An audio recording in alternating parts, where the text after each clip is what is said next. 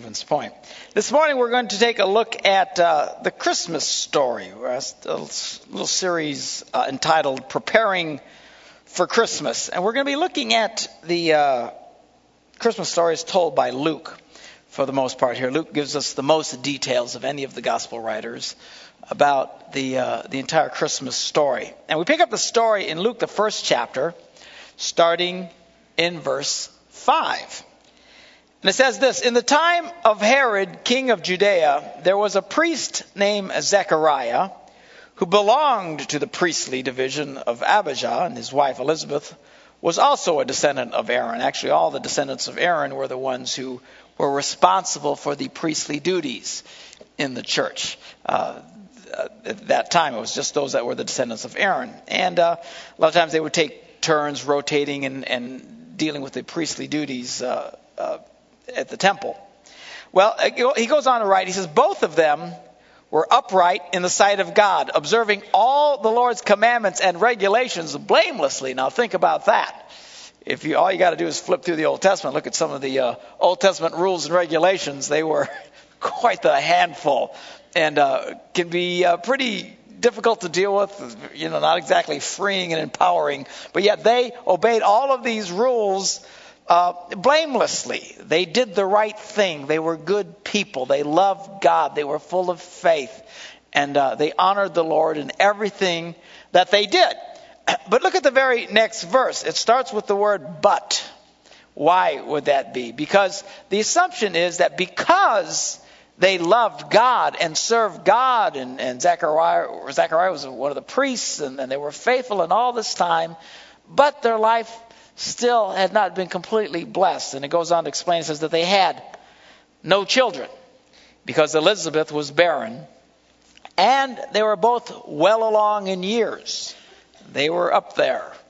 All right, now here they'd been trusting God and praying, I'm sure, for many, many years about this situation. A few things are more heartbreaking than uh, a couple who uh, desperately want to have children and are unable to have children. But this was 2,000 years ago. This was really beyond just heartbreaking. There was actually a stigma that would be attached to a family uh, when they weren't able to uh, have children, particularly for the woman, and it was very humiliating and a shame to them. This was a, a heavy burden. I do not doubt, but they had prayed for many, many, many years through their 20s, through their 30s, through their 40s. Uh, doesn't say exactly how old they are here, but uh, well along in years, probably six of them at least in their 50s plus, and no answer.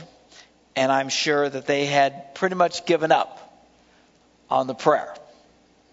Well, going on with the story, it says that uh, once Zechariah's division was on duty, and he was serving as a priest before God, so it was their turn to to go serve during his priestly roles. And he was chosen by Lot, the Bible says, according to the custom of the priesthood, to go into the temple of the Lord and to burn incense. And when the time of the burning of incense came, all the assembled worshippers were praying outside. So these guys came together. It was their custom. Someone had to go in and offer up incense before the Lord in this very sacred place. And they picked lots, and Zechariah, it fell to him. So he went in, and everybody else just stood outside and were very reverent before the Lord in praying. So he goes into this place all by himself. And Luke tells us that an angel of the Lord appeared to him, standing at the right side of the altar of incense. Now, when Zechariah saw him, it scared the bejeebers out of him. And he was gripped with fear. I know what it's like. You know, all of us pretty much, you know, you ever walk into a room when you thought you were by yourself? And then you turn around, zah, you know, there's somebody else there. Well, this is the situation. He goes in there. Nobody's supposed to be able to go in there. He's in there by himself. And all of a sudden he looks up and here's this guy standing here and it freaks him out. But this angel said to him, Do not be afraid, Zechariah. Your prayer has been heard. Your wife Elizabeth will bear you a son, and you are to give him the name John. Now, this is going to be John, whom we refer to as John the Baptist. This is the guy who comes and he prepares the nation of Israel for the Lord Jesus to, uh, to do his ministry. He's the one who prepared the way. He went through the countryside telling people to repent and get it together. And, and he was the one who even identified Jesus as the Christ. When he saw him, he told everybody, Look, here is the Lamb of God who's going to take away all the sins of the world. And then he baptized Jesus in the Jordan River. So this is this is John the Baptist we're talking about here. But the guy starts out and says, Hey, don't be afraid. Your prayer has been heard. My prayer has been heard? What prayer? My guess is they had given up on those prayers a long time ago and had moved on. But all of a sudden, this angel shows up and says, Hey, your prayers have been heard. And, you know, sometimes there seems to be a time disjuncted thing in prayer. You ever notice that? I mean, God's timing is not necessarily our timing. Our timing pretty much is now. You know, when we pray, God, do this now. You know, we want stuff to happen right away. And, and a lot of times the prayers don't happen right now, but the prayers still happen. Oftentimes, I, I don't know about you, but it, as, as long as I've been uh, doing this, sometimes I get answers to prayer that I forgot I'd even prayed for. And then all of a sudden you see this answer and say, wow, it's like God all of a sudden brings this thing together in your life. Well, we talked a little bit about this on uh, on our Wednesday night Bible study, and if you haven't had a chance to attend our Wednesday night Bible study, you ought to come. It's really a scream, and it's great, and we really get a chance to just get into the Bible, and and uh, you know we just sing two songs, and the rest of it's just the Bible. We'll take a, a book of the Bible, and we'll go through it verse by verse, one at a time, and we encourage people to bring their Bibles on Wednesday night. Don't just look at the big Bible on the sky here. Just bring your Bibles with you, because you get a chance to actually follow along and learn something and see the context. You know where have we been? Where are we going? Uh, and, and we take things and we, we twirl them around and we look at them from different angles. And it's a great way to really, really learn the Bible. Uh, so let me encourage you about that. But anyway, we just finished our study on, on Galatians, uh, the letter that Paul wrote to the Galatian uh, believers. And at the end of this, Paul writes, he says, Let us not become weary in doing good. For at the proper time we will reap a harvest if we do not give up. And I talked about you know, being consistent and faithful and, and doing the right things and, and, and in prayer. But I also challenged people. I said, you know, um, at some point, it, it's good to move on, particularly if, uh, you know, you're trying. I, I, I shared the story about some guys that I know that, you know, they, they feel called to the ministry and their whole life goes by and nothing ever happens and they get fired from every church they ever go to and they keep pushing the the issue and you think, you know, maybe maybe God isn't in this. Maybe you should uh, to move on in this. Uh, you know, I use the analogy in the first service of, you know, if your your dream is to be a NASCAR driver, and you're 55 years of age and you've yet to pass the driver's exam and you don't even have a license yet, might want to move on with that dream. You know, maybe this isn't for you. You know what I'm saying?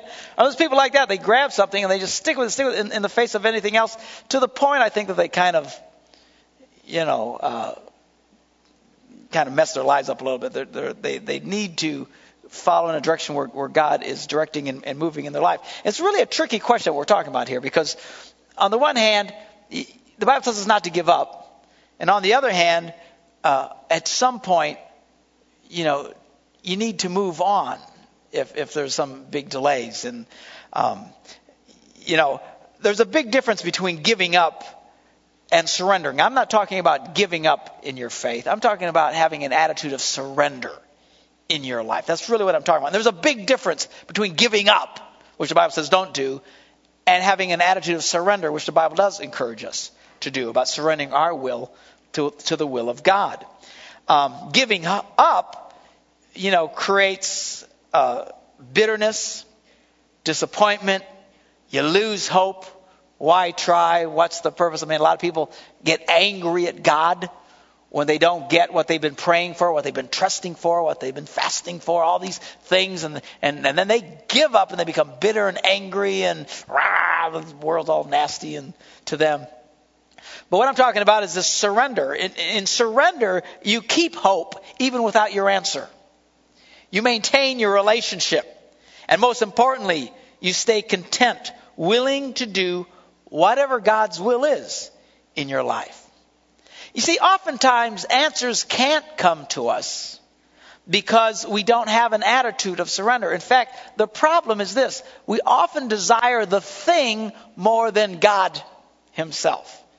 and in a way becomes an idol to us, and God is not going to give you a prayer that replaces Him as the most important thing in your life. We often find ourselves desiring the gift more than the giver. And nobody wants to be thought of that way. We're getting ready to enter a time of giving, uh, you know, and, and, sharing, and it's fun to give. It's ble- more blessed to give than to receive, and it's fun to do these things. But nobody wants to be just thought of as a way to get something. You know, gee, I don't really like you, but could I have that thing you're going to give me? You know, nobody likes being treated that way, and certainly God doesn't want to be treated that way. And when we place so much importance on what we want, that we get angry at God when we don't get it, that's when you're not going to get an answer.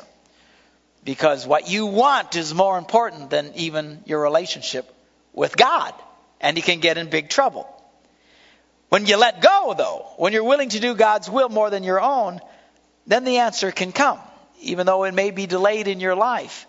The, pr- the truth of the matter is, you're more interested in your relationship with God than what you can get from God and this is really important because a lot of people really do approach God kind of like a Santa Claus. You know what I'm saying? Kind of like a bank teller. You know, I'd like to withdraw this, I'd withdraw. And, and don't misunderstand me. Jesus encouraged people to, to ask and to pray, and he's always egging people on. Ask God, ask God, ask God. Okay?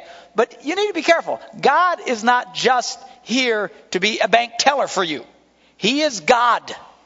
He needs to be respected, he needs to be loved, and he needs to be cherished as God. And if you desire stuff from God more than God himself, and the test of that is how angry do you get when you don't get it?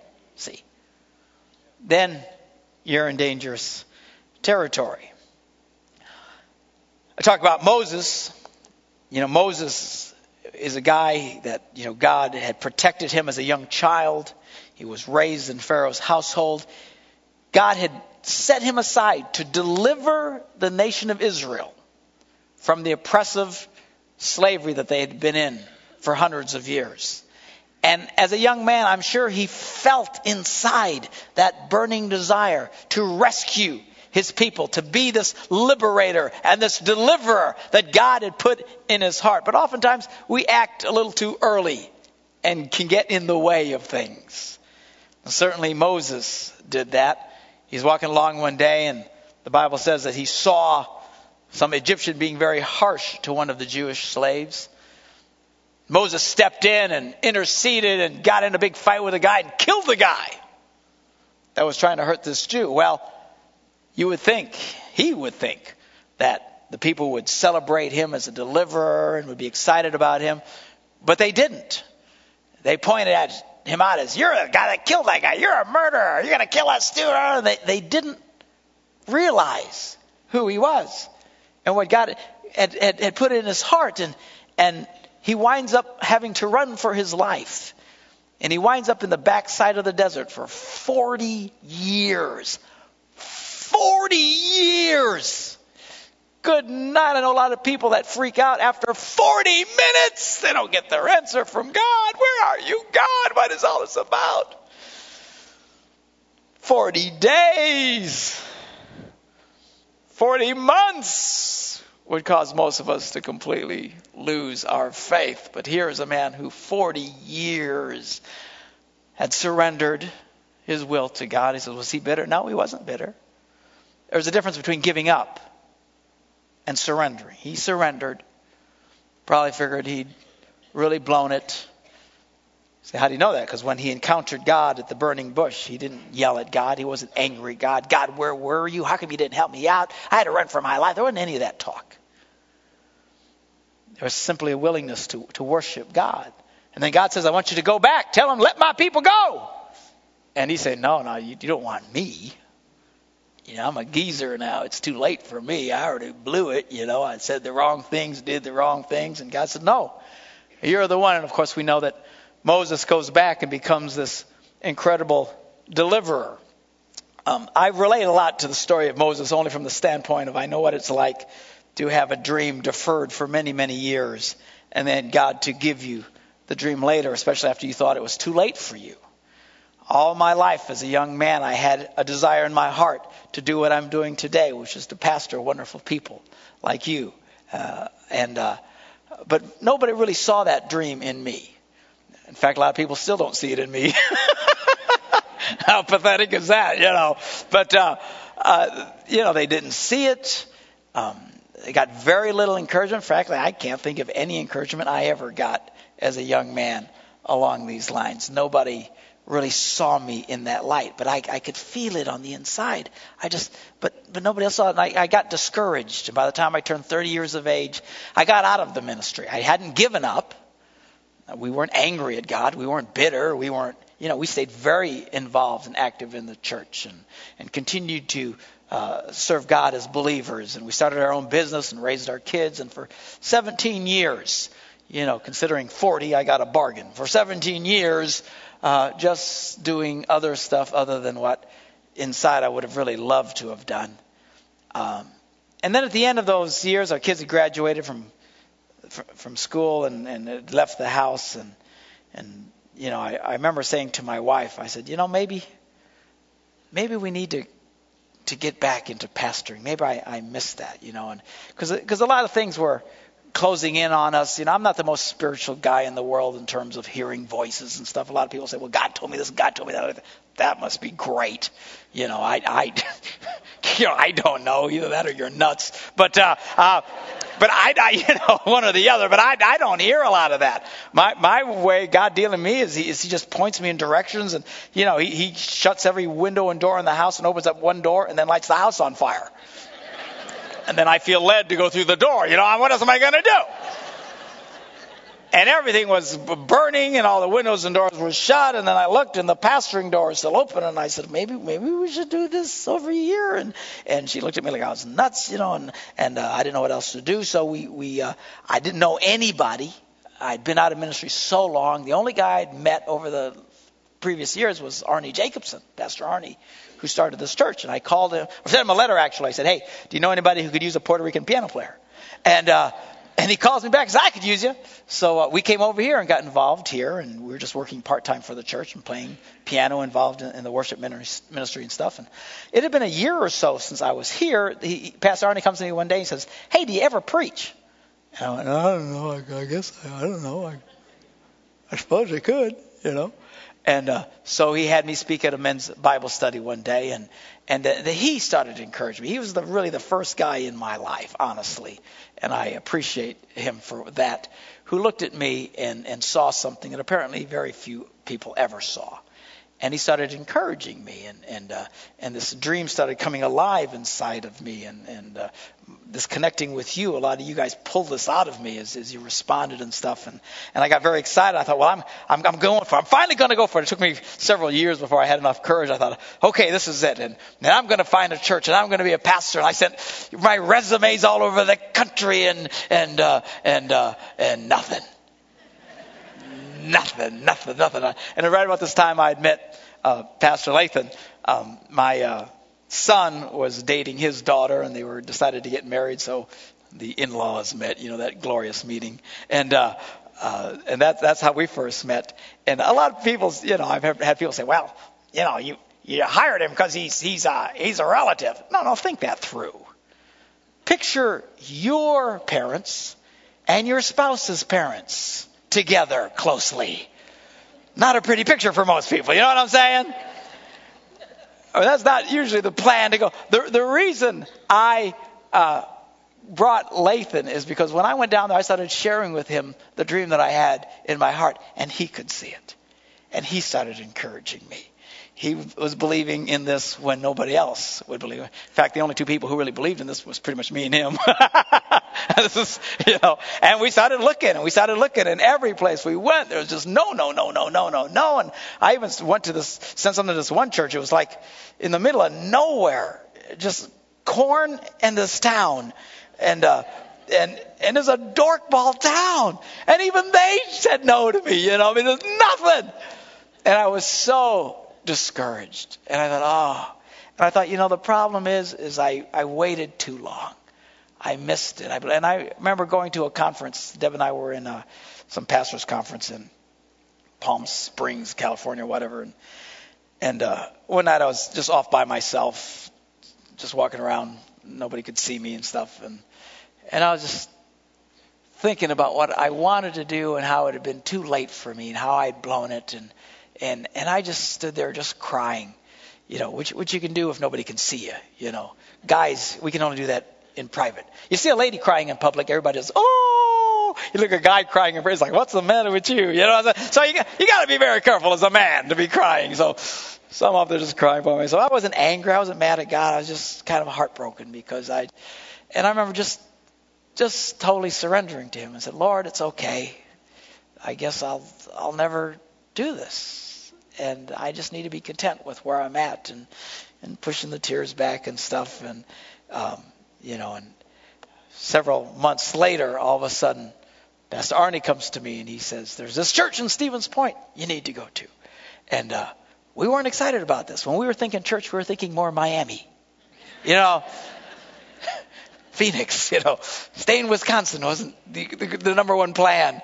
And we didn't want to go back to central Wisconsin. We went back screaming and crawling and, you know, ah! but we went there and, and God started blessing it and it started taking off. And, and uh, right about this time, I was also trying to do the laugh your way thing and trying to help couples. And that was a struggle and that wasn't working. But all of a sudden, this church thing starts taking off and people are responding. And I remember meeting with uh, some of the some of my key people on staff, and I said, you know, let's let's just let's stop this couples thing. Let's just focus on the church, and let's just let this other thing go because it's just not working.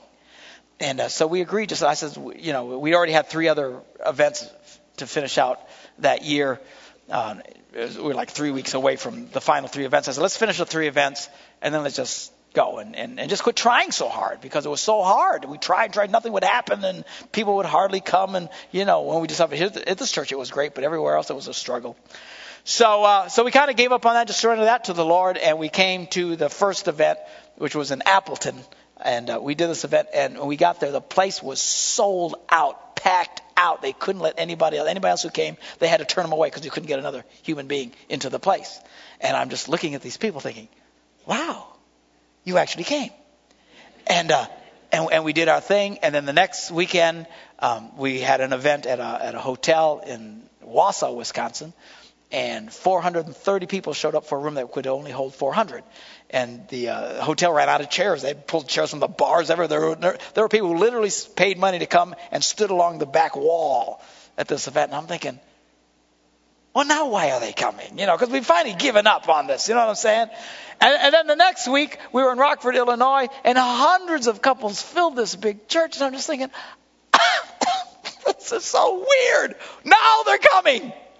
And, and I thought, well, maybe we should keep doing this too. And it's, it's like when you start letting go of things, it's like God can start blessing you and using you and making some of your prayers come to pass. And it's certainly what happened in my case. Something amazing happens when a person willingly lays down their wants and desires at the foot of the cross and says, Lord, not my will, but yours be done. Jesus, whatever you want from me.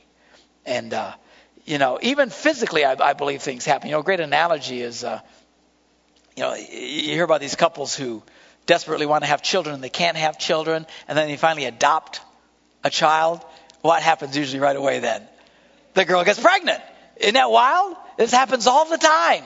And uh, why? Because there's something, when you want something so badly, even something like that, even physically, whether you're a believer or not, it gets in the way of what you want. There, there's a freedom that comes from just letting go, and it's okay. And and and and uh, not just physically, but particularly spiritually, some miracle starts to happen happen on the inside. You know, Jesus said this in Matthew, the 10th chapter. He said, Anyone who loves his father or mother more than me is not worthy of me, as much as you should even love your father and mother. And he goes on even further than that. He says, Anyone who loves a son or daughter more than me. Well, wait a minute. God, I love my children. What are you saying? You can't love them more than me. And he goes even further. Anyone who doesn't take up his cross, willing to lose his life for me and follow me, is not worthy. Now you're really getting personal. One thing, mom and dad, now my kids, now me. I've got to be willing to die. And he says this whoever finds his life will lose it. Whoever tries to cling to life and I want it so bad, I want it so bad. These are the ones who never get it. But the ones who will freely lose their lives for my sake, he says, will find it. Wow. easier to talk about than to do, I got to tell you.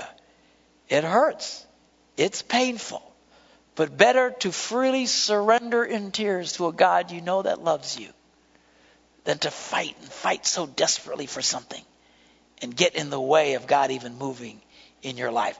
True surrender is the key to experiencing God's miracles in your life. The angel comes to Zechariah says, Your prayers have been answered. Prayers, no doubt, they had given up on a long, long time ago. And this disjuncted time frame, all my prayers been answered. What are you talking about? These prayers, we let go of that stuff a long time ago. He says, No, your prayers have been answered. Your wife Elizabeth is going to give birth. Quite the miracle for the aged girl.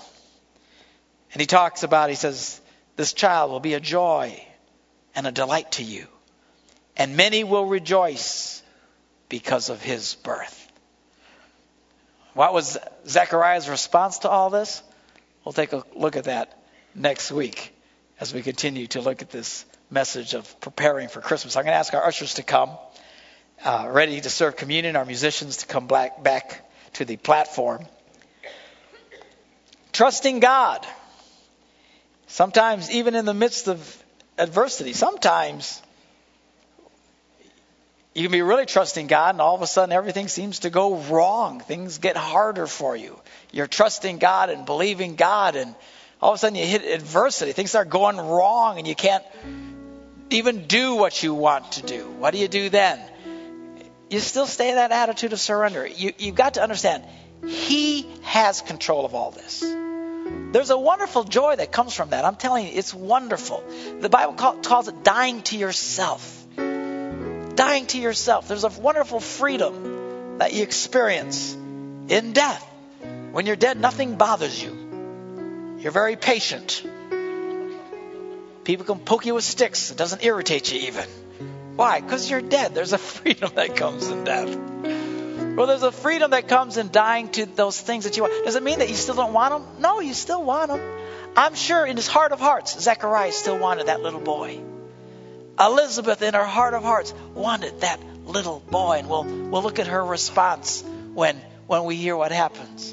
In my heart, I still desired what God had put in my heart to do, but not to the point that I was angry at God or became more important than God. There, You still have to be able to surrender to Him. God, whatever you want in my life. And I can tell you in my life, I, have just been amazed at, uh, I'll be 53 tomorrow. We take Visa and American Express. But, uh, I'm just teasing. I'm, I'm on the verge of geezerhood. At, at this age in my life, after being out of ministry for so long to see so many things come together and see this incredible church grow and all that's going and, and ministry all around the country and stuff, I'm experiencing a dream that I thought was long dead, long gone, way past me.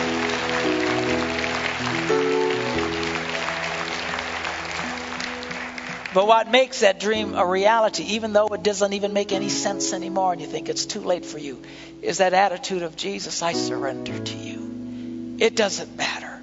More than anything, I just want you. I want your will in my life.